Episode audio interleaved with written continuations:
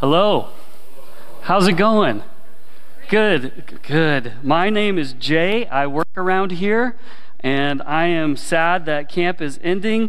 Um, I'm also really excited to get my office back because it's a little chaotic around here. So um, it's good. Love having you, though, and uh, really glad you came to join us, especially if you're visiting with us today. Uh, I promise I'm not going to talk too long because I have a nice little natural governor here today and a lot of cute that I have to compete with. So, um, I just want to share for just a second, just a few thoughts. We had a great time with the melodrama. I love melodramas. We used to do that when our kids were little. That's probably where that one came from.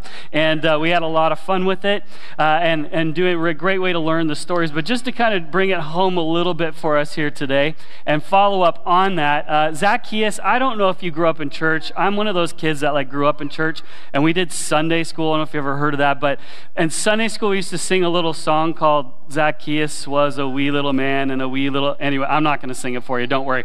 Um, and we've done enough fun songs for the day.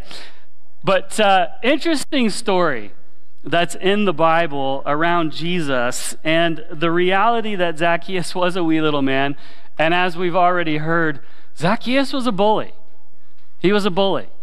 Uh, and yet, Jesus still loved on him. And, you know, his physical appearance definitely drew attention, obviously, that it was put in the story.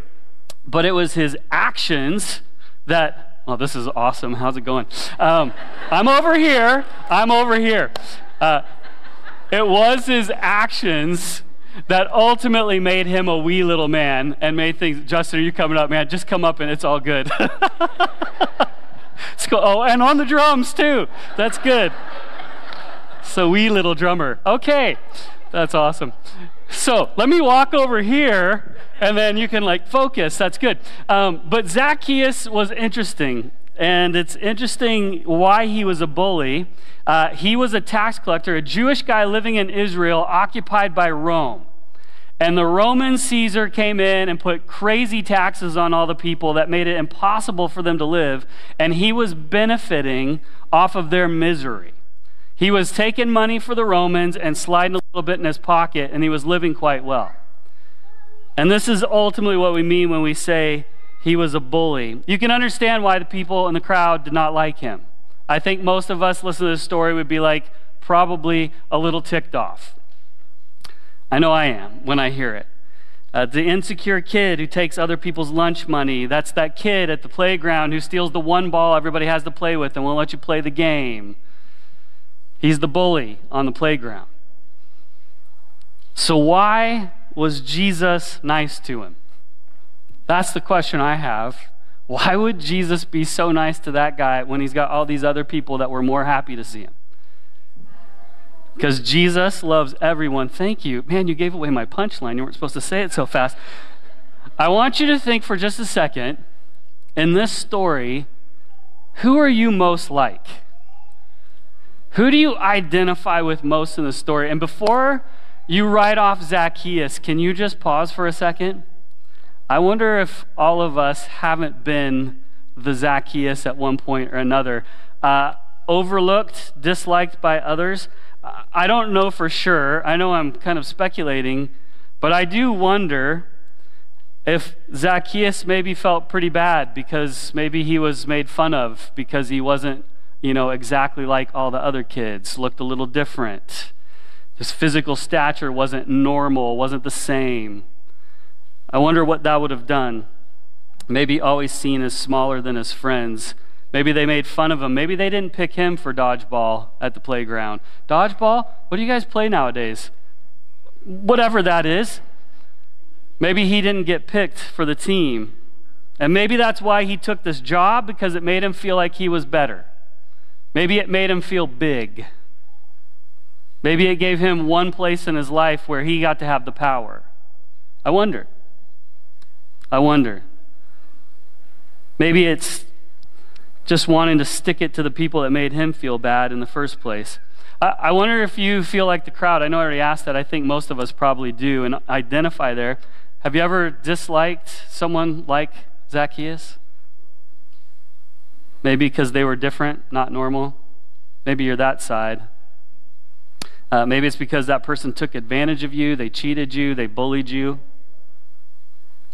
Uh, again, I can see why they're so upset. In, in the actual passage in Scripture, it says, All the people saw what Jesus was doing when he walked over to him, and they began to mutter, This guy's gone to be the guest of a sinner. Pretty easy in their shoes to lose sight of what's actually going on with someone like Zacchaeus. It's human nature to see only the negative impact other people have on us and not to see the person. That's just natural, isn't it? Good thing Jesus doesn't do things the way we do them. Uh, I don't know about you. I think I've been both Zacchaeus and the crowd at different times in my life. And whichever case that might be, we all need the grace and the love of Jesus. Whichever one you identify with more. You know, what was it about a guy like Jesus that could get a guy like Zacchaeus, insecure, probably really worried about how he appears, to go act like a little kid and climb up a tree? Like, have you thought about that? As you listen to that, what, what would it take for you and a crowd of people to completely humiliate yourself because you're so caught on, I gotta see that guy. What would that take for you? Something big was going on in his heart and his life. Jesus is special. Jesus does love everyone, he sees everyone. Not just those of us who are a little bit nicer, but everybody. He doesn't come and blast him. He doesn't come and wag his finger at him and yell at him. He says, Hey, man, come on down. Let's go eat some, eat some lunch. Zach clearly knew he wasn't okay. He knew something was going on with Jesus, and it took the kindness of Jesus to melt his heart. To melt it or grow it. I the stories are getting a little confused for me there with uh, the Grinch, but how, whatever works for you. But Christ's love melted his heart so thoroughly that he humbled himself. He repented. He confessed. And he actually went and gave the money back. He gave up a posh life. He was so taken by Christ. Jesus is special. Jesus showed him love and grace. Grace is love that we don't deserve. I wonder if that's you today. It's me. Do you identify? Do you need to have your eyes open to how special Jesus is? He sees all the dark and all the hurtful things of our hearts, and He loves us anyway. All the ways we've acted out of our own hurt to hurt others. And He walks past the people who should be more deserving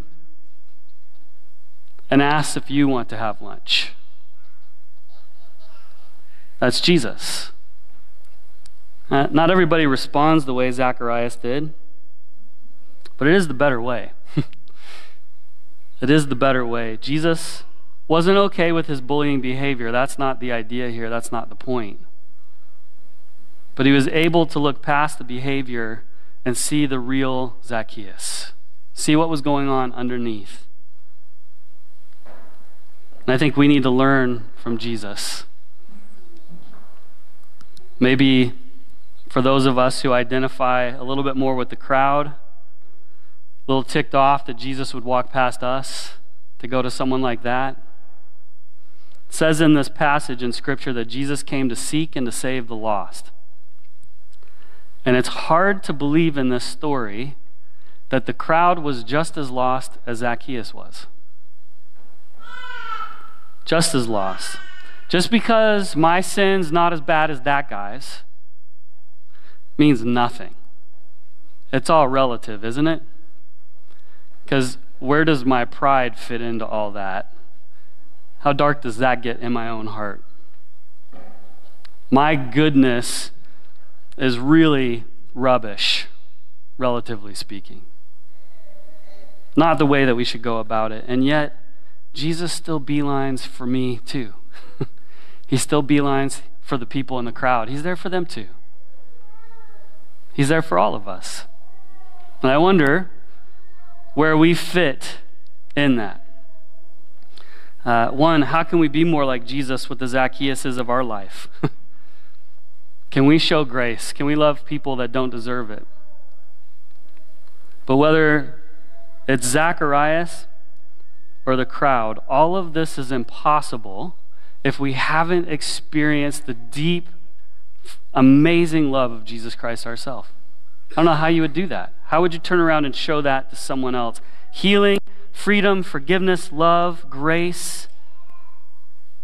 Jesus' love ran so deep for Zacchaeus, for that crowd, and for you and me that he went and gave his life on a cross for our sin. But he didn't stay in the grave. He came back to life and defeated the power of the darkness of our own hearts. That's pretty good news. This is our Jesus, and this is who we talk about. This is the one that saw us as such a precious treasure that he would do that for you and me. Where are you at? What do you need? How do you need Jesus to meet you today? Lord, thank you so much for the way you love us. I thank you so much for an amazing summer of camp. Amazing. Thank you for all of these kids, the ones who have been here already as well. And just ask that you would just meet every single one of us, that you would show us your love that you would meet us in the places that we don't want to even think about and show us it's going to be okay. That you love us still. Would you do that for us? And would you help us to know just how special you are as you see us as special? We love you, Jesus. And we pray that you would just go with us now in this time as we eat uh, and as we do the different things. Bless it to our bodies. Help us to have a wonderful time getting to know some new people spending some time, making some new friends, catching up with some old ones. Go with us, we pray, and we pray this in Jesus' name. Amen.